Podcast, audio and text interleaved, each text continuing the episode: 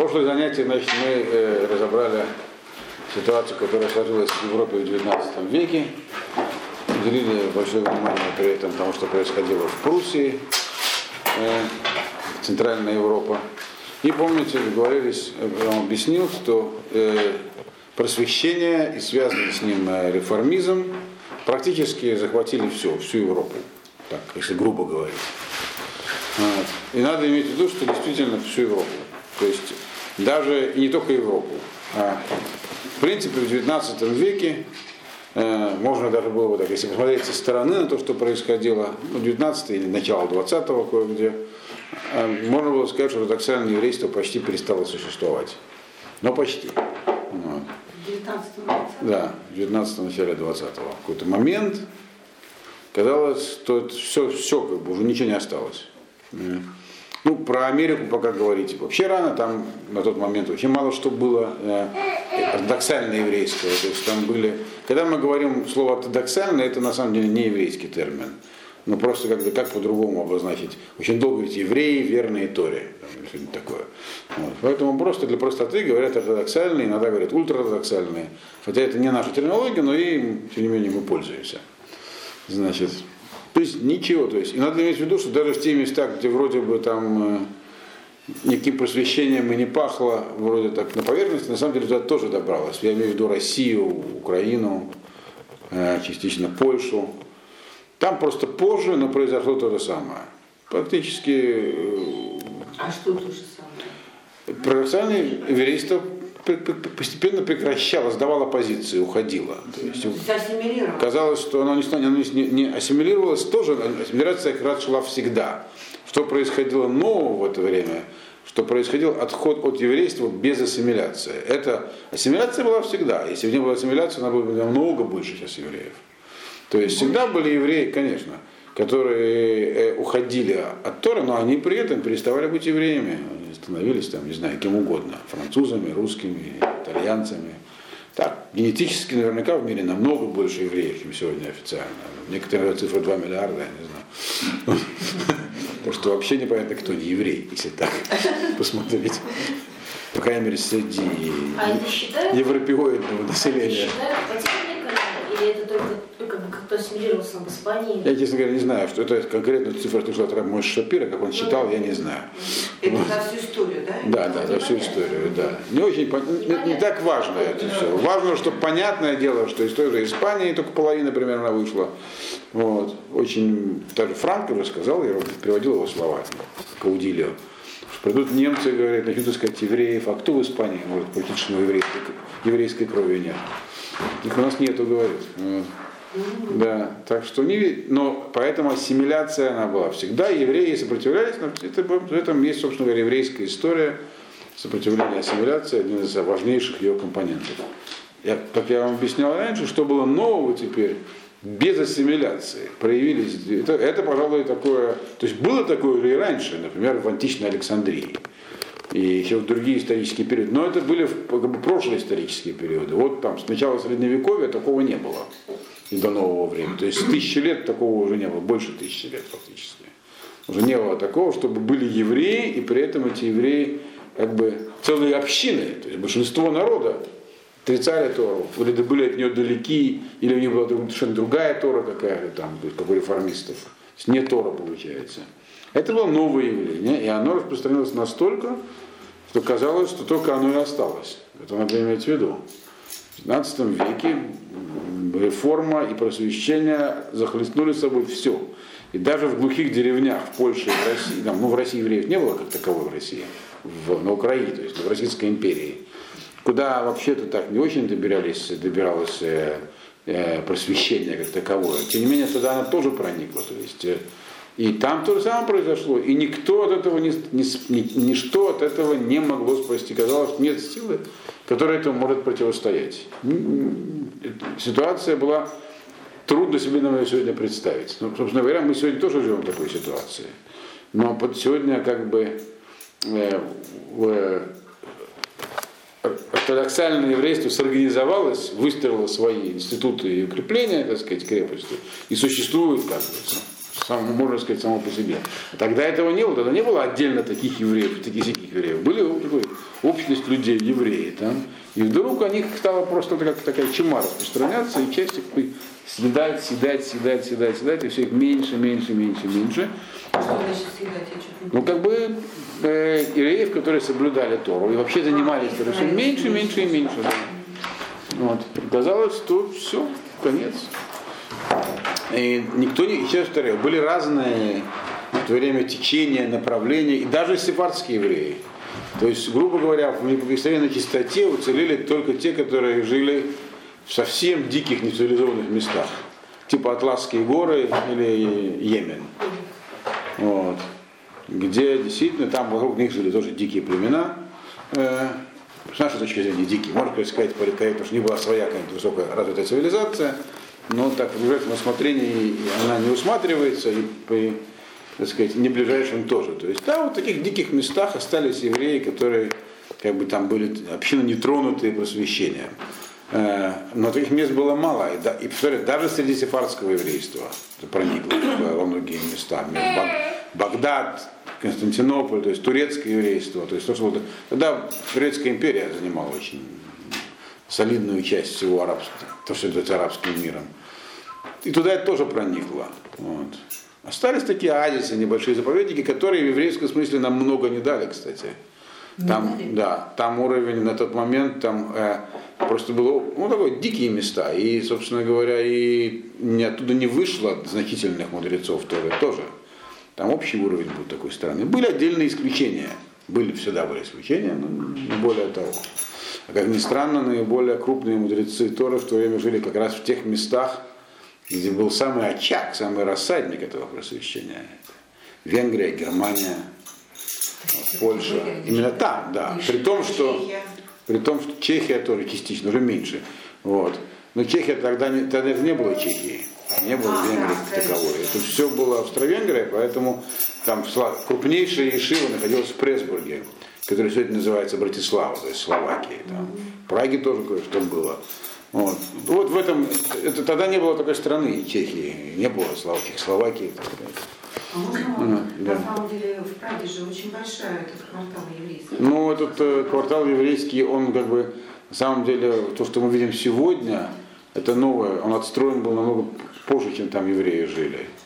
Там остались несколько синагог с того времени, изначального. Вот. А вообще-то евреи там жили в более ранние времена, в таком значительном, да, Да? да. Но это сейчас не так важны нам эти исторические детали. Значит, но тем не менее мы видим, что мы сохранились, значит, что-то произошло, значит, какие-то тенденции были, которые этому оказались способны противостоять, хотя их так было и не видно, в общем. Не- Невооруженным глазом в 19 веке их было трудно рассмотреть, но тем не менее они были. И они очень зависели, так сказать, как вот реакция на просвещение и реформу. Надо иметь в виду, что просвещение и реформа, связанные с ним, они произошли не по чему-то злому умыслу. Не то чтобы некие злодеи э, решили извести еврейский народ таким образом. Нет, у этих людей были самые лучшие намерения. Э, был общий кризис, э, изменилось время, и мы за ним не успели. Процесс перестройки занимал не какое-то время. Вот это, это время, так сказать, э, э, да, же всегда предвидят. Предвидят, но не всегда и не все. Бывает, что ситуация, когда мудрецы предвидят, а народ их не слушает. У нас же были не только мудрецы, у нас были пророки. А, Пророки были, их тоже, тоже не помогло. Здесь народ, который посылается, поначалу пророки, потом мудрецы. Не всегда помогает. Вот. У народа есть, ведь у людей есть свобода выбора, могут вести себя как хотят. Существовали в это время Ишивы? Ишивы существовали. Ишивы существовали как раз одновременно началось развитие Ишив. Я же объяснял почему. Потому что, в принципе, само по себе это просвещение и, и реформа, особенно просвещение, которое было, просвещение было следствием его, с него связанной эмансипации. Евреев появилось больше прав и возможностей, что резко подняло их экономическое благосостояние. А содержание Ешив это функция э, экономики чтобы позволить себе содержать э, несколько сот, а иногда тысяч людей, которые ничего другого не делают, специально учатся, нужны деньги серьезные. И поэтому одновременно развивалась и Ешивы. Ешивы э, в 17-18 веке были экзотикой. Они образовывались вокруг иногда, вокруг какого-нибудь очень крупного равина. Например, там, ход марши. А в 19 веке они стали правилом. Вот, Сначала образовалась одна Ешива Воложенская, потом еще, еще, еще. Их было много, а это правилом. Деньги на них поступали, как правило, от просвещенного и религиозного германского еврейства, то есть от богатых людей. Ешива – это дорогое удовольствие. Так, а содержали их уже евреи, которые отошли от Торы? По-разному, но, как правило, нет. Да И тогда, и сейчас у евреев, отошедших от Торы, не было большого интереса в содержании ешив. Как правило, это были те евреи, которые сумели преуспеть и там, и там. То есть евреи Торы, которые имели. И сегодня то же самое. Сегодня там, например, одна семья содержит, э, известная очень, содержит, которая наша школа все время открыла, тоже когда она была. Содержит, я думаю, 70% всех религиозных учреждений. да. Ну, В мире. Да. Вот. С русскими, конечно, корнями. Вот. Ну, потому что я говорил неоднократно с, с, с тем, своей главой. Он неплохо А говорит по-русски. Вот этого никто не знает. Да. Я думаю, что многообразный, то, что здесь называется холдингом. Но не важно. Короче говоря, ну таких были семьи много, были до них другая. Есть еще другие, не только одна, но это такая в основном, ну, такое всегда было.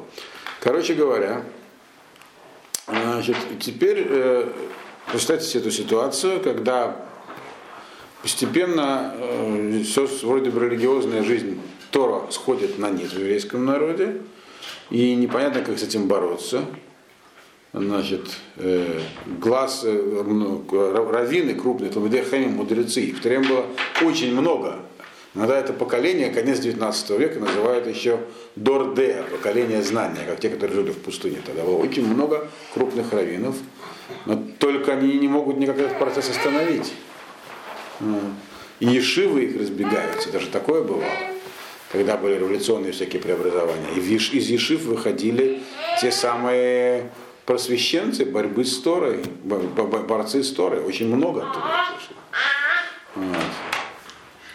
Вот. Некоторые из них под старость потом делали кшу, как там Хайм Нахман Бялик, который учился в Воложенской Ишиве и так далее.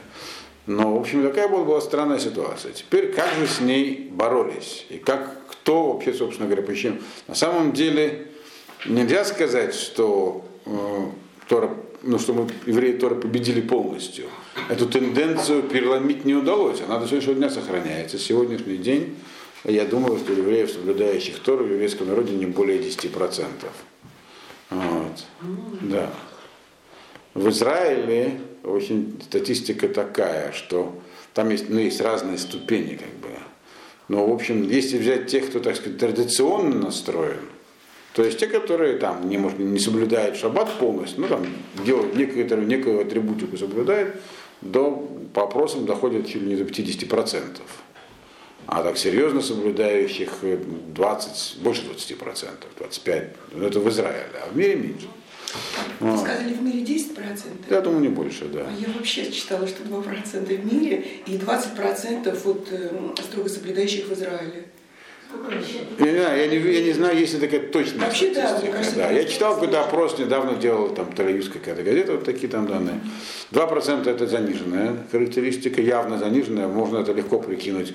В Израиле никак не меньше 300-400 тысяч соблюдающих строго евреев. В одном только Боропарке в Америке живет 300 тысяч соблюдающих евреев, только в Боропарке. То есть, ну, в Америке ну, не меньше 5 миллионов. То есть, то есть, ну, миллион точно есть, получается. Наверное, еще смотря как брать, да, степень соблюдения. Не-не-не, это те, которые есть критерии. Тут есть критерии. То есть, ну никак не может быть меньше 800, 800 тысяч миллионов. Дальше, ну сколько сегодня всего евреев, никто точно не знает, но 13-15 миллионов. В мире. Да, вот так примерно. Это, это минимальная оценка, я сказал. То есть, не- ну, 10% мне видится более реальной цифры, но, но не больше, наверное, 10, может 8. вот так. Не знаю. Ну, это понятно, что это не, не то, что было, например, в 17 и 16 веке, или в 18 даже. А в 19 этот процесс начался. Но он 18 в 19 веке этот процесс как бы развил, развился и, и пошел. Это процесс, это, это вот последствия того, что мы в прошлом занятии обсуждали.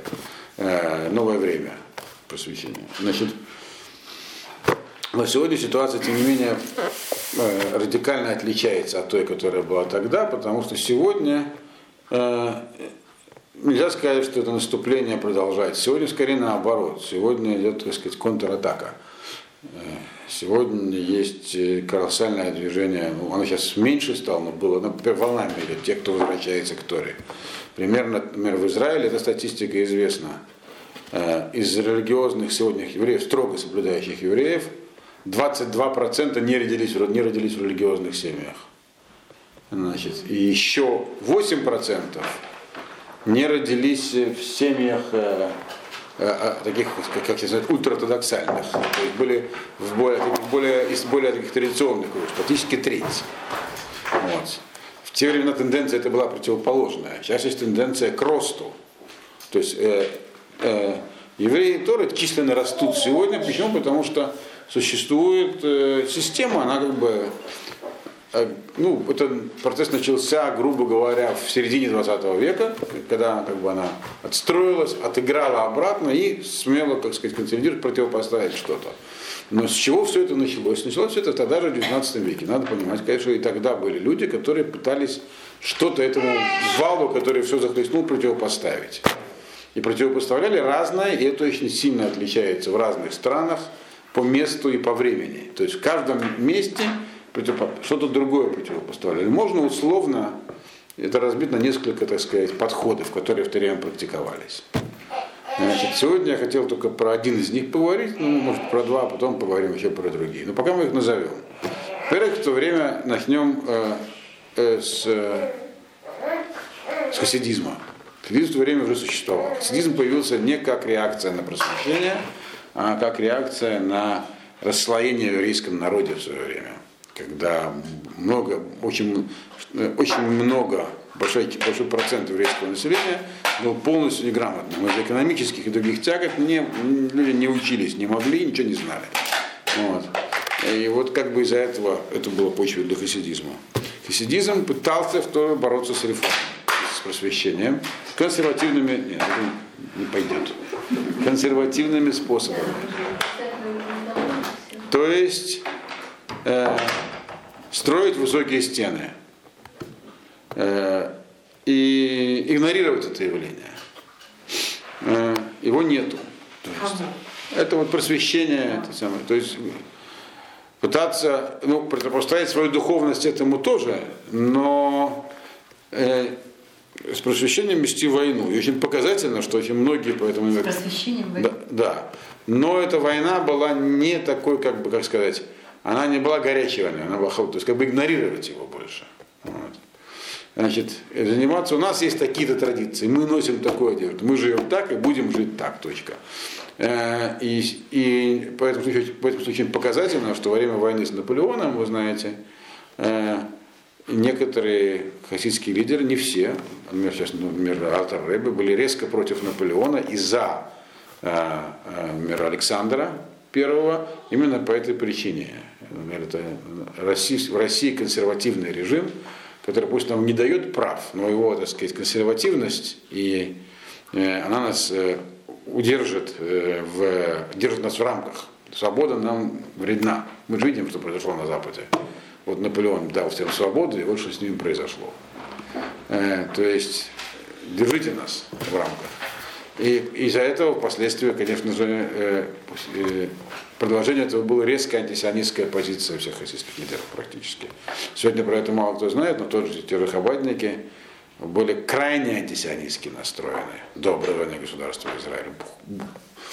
Больше, чем сатмарские хасиды, намного были против сионизма. Только когда он уже был реализован, сказали, теперь это уже не актуален. Антисионизм больше не актуален. Государство уже есть. То есть такая, я бы сказал, бы, такая обскурантистская позиция. Значит, она оказалась неэффективной, как мы видим. Хасидские круги тоже смело, так же, как и все остальное. Бастион хасидизма в Польше был, Польша была последним таким областью хасидизма, там перед войной было максимум 15% еврейского населения соблюдающих. Вот. То есть показатели были намного хуже, чем у окружающих их неевреев, которые были гораздо более привержены католицизму своему, чем евреи. То есть, хоть это разные вещи, их не всегда можно сравнивать. Э, Значит, ну, потом про это подробнее поговорим. Про, ну, в принципе, хасидский ответ реформизму, он не был, как показывает история, не был действий. Но, тем не менее, позволил сохранить что-то, и это что-то из этого, то есть он, он сыграл свою роль тоже, потому что, в принципе, такой вот э, консервативный подход позволил сохранить хоть что-то. В нем очень много зависело от лидеров, от конкретных адморов, которые этим занимались. Например, Бобовский адмор перед войной в Польше очень много сохранил молодежи, которая к нему там льнула. Вот. Правда, их потом в основном были физически все истреблены носители этого, этого движения во время войны. Был еще другой подход венгерский. Это я пока только его называю. Он был примерно такой же, как Хасидский, но только воинственный. Вот. Война Э, не на жизнь, а на смерть с реформой, причем такими, тоже охранительное строительство высокой стены, за которую никого не допускать. Это все связано с характером определенным. Значит, э, это, то есть Венгрия, это тоже, в принципе, Восточная Европа, но чуть более западная, чем вот Польша, Украина по своему характеру. Был, ну и в литовских ешивах реакции на это, э, и не только, но в основном на это, было движение Мусар, про который мы поговорим. И его можно сравнить с тем, чем я сегодня хотел заняться, то есть с таким очень значимым явлением, как вот в Германии был Рафшимшин Рафаэль который выдвинул свою альтернативу просвещения в скале. Тем мы сегодня более подробно и займемся. На самом деле это Рафшимшин Бар Рафаэль Гершин. Его звали Рафшимшин э, Бар Рафаэль Гершин. Его отец был э, Рафаэль, Рафаэль Франкфуртер, который учился у Яков Якова Эмдена в свое время, то есть такой очень был известный от семьи. И, и он как бы сделал очень много. То есть он э, избрал другой путь борьбы с, с реформизмом и просвещением. И на своем пути он не достиг того чего, того, чего хотел полностью, но сумел спасти значительную часть немецкого еврейства, которое потом много чего интересного произошло. В чем же состоял его жизненный путь, что он такого сделал? Наверное, многие про него слышали, вот, про Равирша. Надо иметь в виду только, что есть по поводу него есть популярное заблуждение, сразу, которое надо сразу убрать. Есть два популярных заблуждения. Э, начнем, начнем с заблуждений. Одно из них состоит в том, что он приехал во Франкфурт, когда там было всего 11 соблюдающих семей, и э, построил громадную еврейскую общину. Это не совсем так. Семей было минимум в 10 раз больше. И почему так произошло, это я объясню. Откуда ну, взялось такое, такая цифра. То есть он приехал не на пустое место туда. И второе, что в чем было, так сказать, что он сделал, он, э, он сочетал Тору со светским обучением. Это тоже неправильно. Если бы по нему сказали, что он что-то сочетает, он бы очень обиделся этому он совершенно по-другому к этому подходил вообще к вопросу, к вопросу культуры. И на несколько, совсем иначе, чем люди себе представляют. И вот его идеология называлась Тора Имдерхерес, Тора, Тора вода, Тора и служение, и деятельность, работа. Так это можно перевести. Но это не было так бы это и это. Было нечто другое, что он имел в виду, мы сейчас обсудим. Вначале обсудим его жизненный путь. Он родился в 1808 году и прожил ровно 80 лет. Э, он, его, он делал, как бы можно сказать, успешную карьеру. Начал он, он был из раввинской семьи, получил, соответственно, хорошее религиозное образование, а потом еще год поучился в Бродском университете. Но учился он там, потому что он в Германии э, тогда уже начала, ну, она еще не объединилась на тот момент, уже началось ее объединение, там были такие законы, в разных землях разные. Э, и он Э, хотел стать раввином одной из германских земель. Для этого по закону их требовалось э, послушать какое-то количество университетских курсов. Вот он и попал в университет таким образом, где успел. Советский, да? Да, Советский. да, обязательно. Да. Это уже, да, это было во Франкфурте еще, mm. это в Гольденбурге стал раввином вначале. Во Франкфурт он попал потом, под конец жизни. Ну, не все под конец, в середине жизни, лет 40 с небольшим. Э, значит, и он стал раввином этой земли. И, э, это должность такая. Сейчас один наш ученик, выпускник нашей гимназии, тоже раввин одной там из земли ближайших, как раз в том месте, где э, Он был молодым, ему 22 года, по-моему, когда он получил это, это назначение. И университетское образование он получил небольшое, но достаточно, чтобы, так сказать, э, э, разбираться в, э, в том, что называется культурой, разбираться очень хорошо.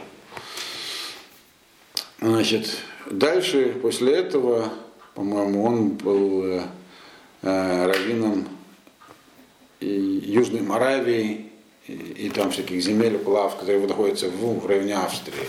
И даже был членом по 1948 году, когда там прошли всякие реформы, он был членом парламента австрийского вот этих земель. Вот. И работал там раввином. Где-то он еще работал по дороге. Э, Он тогда уже, еще находясь вот в этом самом, на своем первом месте работы, он написал э, ряд книг, в которых, в общем, сегодня это бы назвали литературой по Кируву, так сказать, по приближению евреев к еврейству, в которых он э, э, объяснял, что такое Тора для современных людей. Писал он их по-немецки, не на каком-нибудь другом языке, а именно по-немецки, то есть на том, чем на таком говорят, я сам немецкий не знаю, и все свои, практически все свои произведения он написал по-немецки. И их, они настолько важны, что их почти, практически все перевели на, и на иврит, и на другие языки. Э, Хумаш, пятикнижие с комментариями Рафимшина Рафаэля Гирша, такое издание, издается на иврите, но это перевод с немецкого.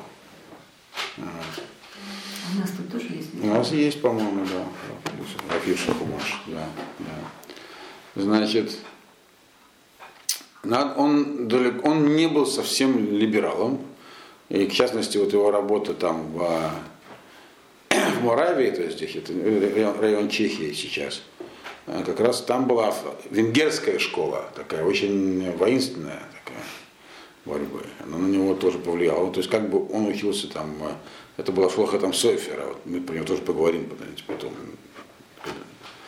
Э, который, сопротивля- который, так сказать, там по-своему, он, он просто полностью игнорировал вообще, он боролся так сильно с, э, с реформизмом, что только можно. Вот это тоже казалось на Рафирше. И, значит, наконец, где-то когда ему было уже 40 с небольшим лет, он получил предложение э, возглавить э, ортодоксальную общину в городе Франкфурте. Это крупнейший еврейский центр, которая решила отколоться от э, центральной еврейской общины. Тут надо иметь в виду, э, какие тогда были законы. Собственно говоря, в Германии и сейчас есть пережитки этих законов. Э, Все граждане должны были быть членами некой гемайной какой-то религиозной общины и платить налог, соответствующий налог собирался. Сегодня, в принципе, он тоже существует, только сегодня он добровольный. Поэтому российские иммигранты, евреи, когда приезжают в Германию, если они члены общины, они этот налог платят, но могут написать бумажку в министерство, что я не хочу быть членом никакого гемайна, прошу налог с меня не взимать, что многие, большинство и делает. Тогда не было такого, такой вольности, этот налог был обязательный. Соответственно, община была в том числе и финансовым институтом. То есть все евреи, которые жили в том или ином городе, они платили этот налог, который давался на деятельность той самой общины. Такие общины в основном были, так сказать, э, стали реформистскими. То есть они закрывали миквы, например, там, э, ешивы им точно не нужны были. Вот. Закрывали мир. Да. Реформисты ну, там, не пользуются данным учреждением и так далее. Но это все была одна община. То есть не только чтобы как бы. Вот сегодня в Ленинграде тоже есть реформистская община здесь какая-то где-то. Я даже видел Равенессу в такой шапочке. Вот. Но как бы они сами по себе где-то там существуют. Я, толком ничего не знаю, никто не знает. Вот. Это не так было. То есть сегодня это как бы отдельная религия. Это тоже новое. Это не как бы на самом деле отдельная религия. Тогда была, была одна община еврейская, в рамках которой были люди разные. Были люди, которые не, не как бы значит, жизнь еврейской семьи там, без миквы, без кошерного мяса, там, без шхиты. Это не может быть. А были, которые, зачем все это надо? Уже пора с этим распрости, распрощаться, так сказать. Ну, люди культурные, вообще пора перенести шаббат на воскресенье, быть как все. Вот. И, э, то есть это все было в рамках одной общины, подчеркиваю. Эти люди ряд, могли ходить вместе в одну синагогу. Вот. Там такие был, такой был разброс мнений. Вот. Значит, и Конечно же, были разные мнения по, тому, по поводу того, что делать в такой ситуации. Был такой Раф, а, очень крупный раввин Раф Ицхак Бамбергер, который э, был раввином в Баварии, который был большим авторитетом, он был крупный раввин, писал вот Он считал, что э, нельзя делить евреев, как бы, нельзя кого-то выбрасывать за борт. Нужно в рамках этих вот отношений непростых пытаться, так сказать, отставить свои позиции, то есть вести внутриобщинную борьбу.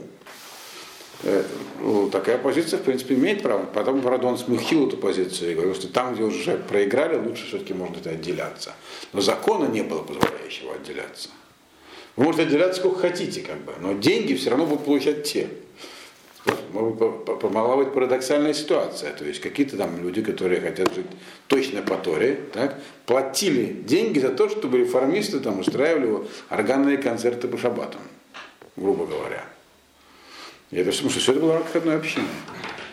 Они как бы, то, что им нужно было, там, Мирмиква закрывалось, а то, что им не нужно было, там, продолжалось. Такая была ситуация. А в Бамбергер был адвокатом такой, как бы он провел идею, что нужно бороться в рамках общины за то, чтобы ну, свои позиции отстаивать. Нельзя делиться. Так вот, Равирш выступил э, не просто оппонентом, а таким очень ярым оппонентом этой позиции. Он, вот, это, это, мам, это статьи Равирша в этих книжках у меня. Значит,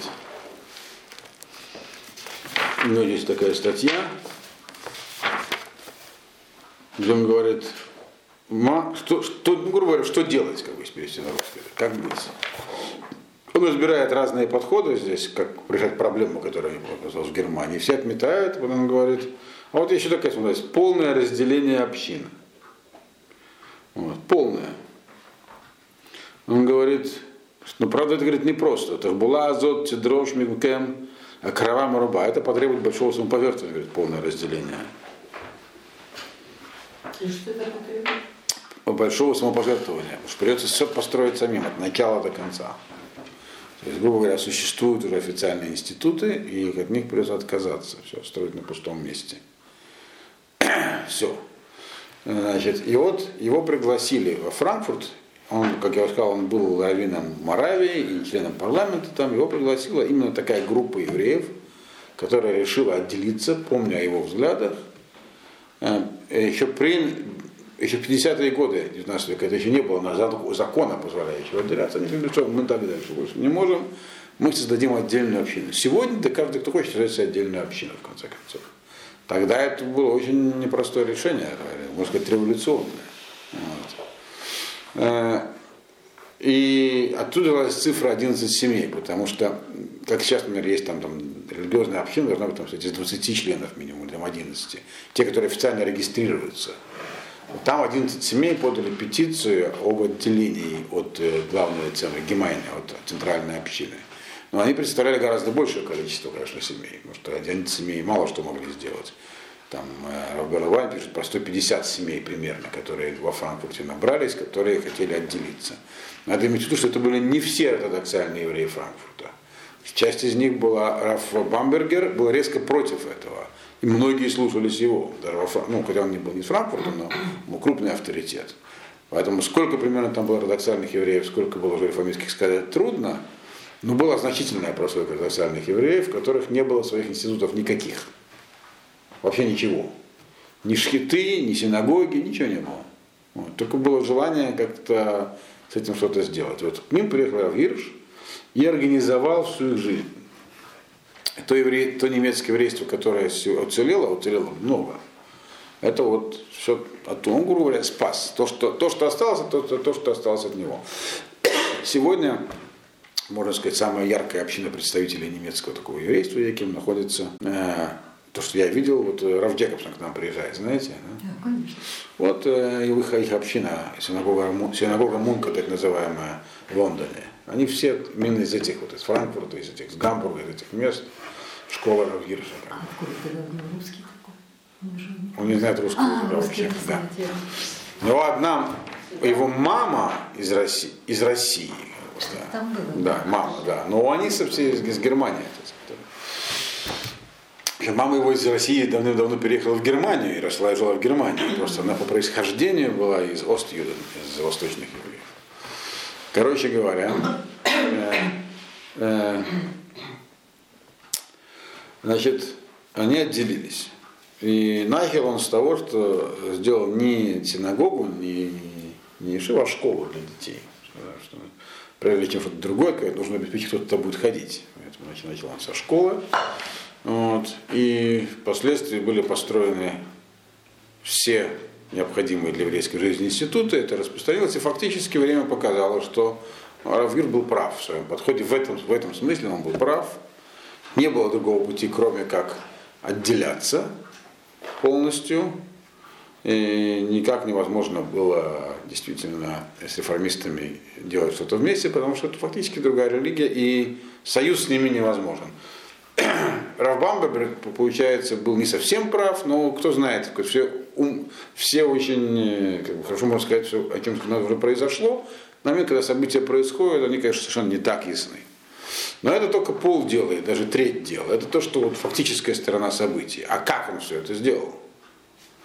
Что он такого людям предложил? Ведь люди же не просто так уходили в просвещение реформирования. Значит, там было что-то привлекательное, чего они, что они не могли получить э, в обычной, так сказать, в нормальной обычной еврейской жизни.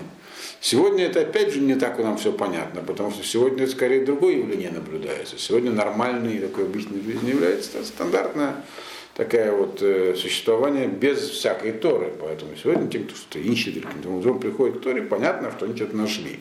Тогда-то искали наоборот, ходили в другую сторону искать. Как было, как с этим, что с этим можно сделать?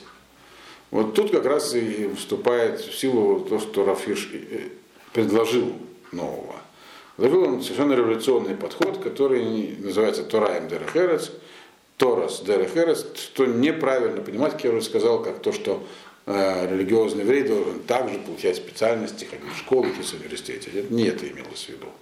Более того, он сам пишет, и текст пишет, они говорят, что вообще-то обязанность, э, ну, как бы необходимость получать какую-то профессию, она не э, проистекает из никаких логических соображений. То есть необходимо на что-то жить. Человек не, экономически не самостоятельный, он не в состоянии делать в жизни ничего. Поэтому это как бы само по себе получение там, профессии, образования, оно говорит по в не, необходимом размере, оно не обсуждается. Вот. Вопрос э, не в этом. То, что сказал Тора Эмбергер, имело в виду совершенно другое. А что же имелось в виду? Надо иметь в виду, что как, надо, как, как в то время смотрели люди необразованные на образованных, э, снизу вверх.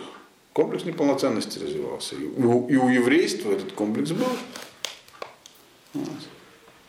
Потому как э, жизнь резко изменилась. Образование уже тогда стало ключом ко многим воротам. Культура появилась тоже. Культура со всеми ее проявлениями стала значимым явлением, там, музыка, литература и все остальное. Академия, то есть словом академия, университеты, образование. Это был не только способ заработать, это был образ жизни новый совершенно. Вот. И он вроде как бы то сама по себе, а этот стиль жизни, он совершенно другой, он сам по себе. Действительно можно сочетать их, то есть как бы там, быть религиозным евреем и при этом еще быть врачом. Можно, да. Но только это будет, ты будешь двумя жизнями. Ты будешь, с одной стороны, ты там дома будешь так, и на работе по-другому и так далее. Рав Вишин был совершенно другое. Он сказал, Тураем Дерехерес это означает, что мы должны этот мир завоевать, он сказал. Грубо говоря, стать во главе. Вот. Не просто освоить новые специальности, которые нам позволят достойно существовать, нет, ну, это, говорит, это, говорит, а, это необходимость жизни, нужно как-то зарабатывать на жизнь. Нет, нужно достичь такого уровня. То есть, во-первых, науки все и все, что есть в мире, оно по отношению к Торе является второстепенным. Оно часть Торы ей служит. И так на это нужно смотреть. Не то, чтобы я вот, э, но я еще, видите, как, я еще и медицину выучил. Нет. Все это должно включаться в Тору. Так, трудно себе сегодня это представить. То есть человек, то есть, грубо говоря, люди Торы должны стать главными врачами, главными физиками. Вот. То есть э, все это, весь этот мир, чтобы не, не мы смотрели на, на, на науку как нам бы еще это... Нет, наоборот, все это само собой разумеется. На нас должны смотреть снизу вверх. То есть это то есть включить науку, академию в этим интегральной составляющей мира Торы сделать ее. Через, как это сделать? Через соответствующее образование и э, мировоззрение. Значит, так это, это, это он называл Тораем Дерехерес. Именно это, не сочетание. Как только он сам говорил, как значит Тора и, Тора с чем-то, значит, закончилась Тора. Тора не может быть с чем-то. То она все, всю жизнь объемлет. Только в, в эту жизнь входит также вот то, что люди, не- то, что называется наукой, наукой, культурой и так далее. Надо это сделать, фактически сделать, чтобы оно входило туда. Получилось у него это или не получилось, сразу спросим. Ответ, как многие дают, здесь в этих книжках есть предисловие тех, кто писал про Равгиршев, очень интересные статьи, считается, что не получилось. Так, статьи о нем. А Есть, есть, есть значит, предисловие о нем, а потом его. Значит, считается, что не получилось. И похоже, что не получилось. Действительно, немецкие евреи достигли многого. Они, так сказать, немецкие доктора там всех наук были. Действительно, они заняли очень высокую социальную такую ступень в обществе, которая была. На них действительно смотрели с уважением. Чем это кончилось, мы тоже знаем. Вот. Э, Но такого вот, как он мыслил, полного завоевания мира культуры науки не произошло, правда. И более того, э, и в области Торы они тогда тоже не выдвинули таких больших имен. То есть получилось из этого немецкое еврейство, профессионально ориентированное на очень высоком уровне и очень приверженное, то есть приверженное очень э, серьезно, то есть на большом уровне к соблюдению Тора. Я, например, лично знаком с представителями немецкого еврейства, там, после, приехали после войны, там вплоть до того, что кто-то там, вот они приехали в Америку, так, семья, два брата, спаслись от катастрофы. Один из них перестал соблюдать заповеди. Брат с ним перестал разговаривать. Вычеркнул из жизни. Генри Киссинджер, так? Знаете, такой был госсекретарь слышали, да? Его отец был строго соблюдающим евреем. Да? Есть разные версии этой истории, но в общем факт. Он хотел как-то сказать кадиш, а в немецкой синагоге кадиш говорит только один человек. Там не говорят кадиш хором. Значит, ему не сказали, ему не дали, дали- даже не дали рот раскрыть. То есть, как бы он, человек, который перестал соблюдать шаббат, для них, как бы, они его вычеркивали. всё. То есть э, они как бы действительно люди строго, очень, это надо побывать в синагоге Мунка Лондоне, чтобы это увидеть. И при этом, так сказать, они вполне на уровне, э, и на них никто не посмотрит с- снизу вверх. Нет, сверху вниз, да. Вот, там, например, там в Лондоне познакомился, например, там, это сегодня продолжается, там, например, судья окружной, религиозный еврей, там. Говорю, как вы там сидите без головного убора? Он говорит, а я в парике. У нас там парики, буквально, и так далее. И там профессора, а что, все что угодно, да. Но это не стало, это, они не как бы, тем не менее, произошло э, в, в области Тора они не достигли тех же высот, поэтому это не получилось то, как замышлял Равгирш. Но получилось другое, они тем не менее сохранились как очень мощная группа еврейства. И когда впоследствии, уже в 20 веке, стала новая угроза, а именно сионизм, которым они видели справедливо новую личину скалы, особенно после 1912 года. Об этом будем говорить, когда будем говорить про историю сионизма. Когда, в общем, сионизм политически в тот момент не мог ничего сделать, а вопрос построения немедленного государства отпал ввиду политической ситуации в мире. Э, И они потом занялись тогда воспитанием нового, так сказать, человека, нового еврея. Вот тогда, чтобы этому противостоять, был организован Гудат Исраэль. То, что оно до сегодняшних дней такое религи- в политической организации религиозного еврейства. Кто ее организовал? Две совершенно разные группы людей, казалось бы. Немецкие евреи, потомки последователи Рафгирша и польские, русские хасиды. Вдвоем объединились эти две, две основные группы и сделали Гудат Исраэль. Что? Агудат Исраэль, политическую партию. А-. Нет, антисионистскую, но такую не антиантисионистскую, а которая должна была как бы, бороться с, э, не с политическим сионизмом, а с сионизмом, который пытается ев- евреев оторвать от Торы, культурно. Значит, э, у них были, так сказать, вещи, которые друг друга дополняли. Э, и очень тогда своевременно. То есть на тот, еще раз, получается, что Равирш, он э, э, у него был очень амбициозный и большой план. Он не во всех его частях преуспел, но многого достиг. И Хафец Хаим сказал, что он просто был ангелом, который спас немецкое еврейство. То есть то, чего он достиг, э, позволило спасти оставшихся. И спасло, в общем, многих спасло. Э, Теперь еще важный вопрос по поводу Рав Хирша. Насколько применим его опыт сегодня? Вот, если он применим вообще. То есть, что он нам дал? Что он, в чем его наследие состоит? Кроме того, что он э, спас, да, так сказать, часть немецкого еврейства, но тем не менее сама по себе Тора МДР Херес не получилось. Не получилось такого мощного движения, которое бы, то есть, не знаем точно в силу каких причин, на такую высоту поднялось. Вот там в «Современнике» есть статья, э, которая была написана в подробным разбором э, как бы вот именно этого наследия, это наследия Равгирша, э, написана она была на идыше в Варшаве, там было в еврейской прессе, ряд статей по продолжениям в 30-е годы, значит, когда уже было ясно, что в Германии происходит, но еще не окончательно, правда. И он там, там приводится ряд писем того времени, что делать. Э, Интересное название этой серии статей между, между Востоком и Западом. Значит, да, конечно, немецкие евреи э, в итоге революции Равирша, э, они не поднялись на такой уровень Тора, как у нас. Все Гдолим, все большие раввины, которые есть, сегодня находятся у нас, в Польше. У нас вот это было написано в Польше. Так оно и было.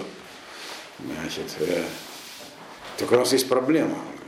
Нас все меньше и меньше. У нас крупные тараны. Да, есть, но народу, народу, который вокруг не группируется, все меньше и меньше. То есть у нас идет стремительное рассеяние, э, сказать, диссипация людей. То есть молодежь уходит. Э, новых э, восполнения не происходит. А у них как бы, доктрина Равгирши позволила сохранить и приумножить то, что было. То есть там община выросла и отстроилась.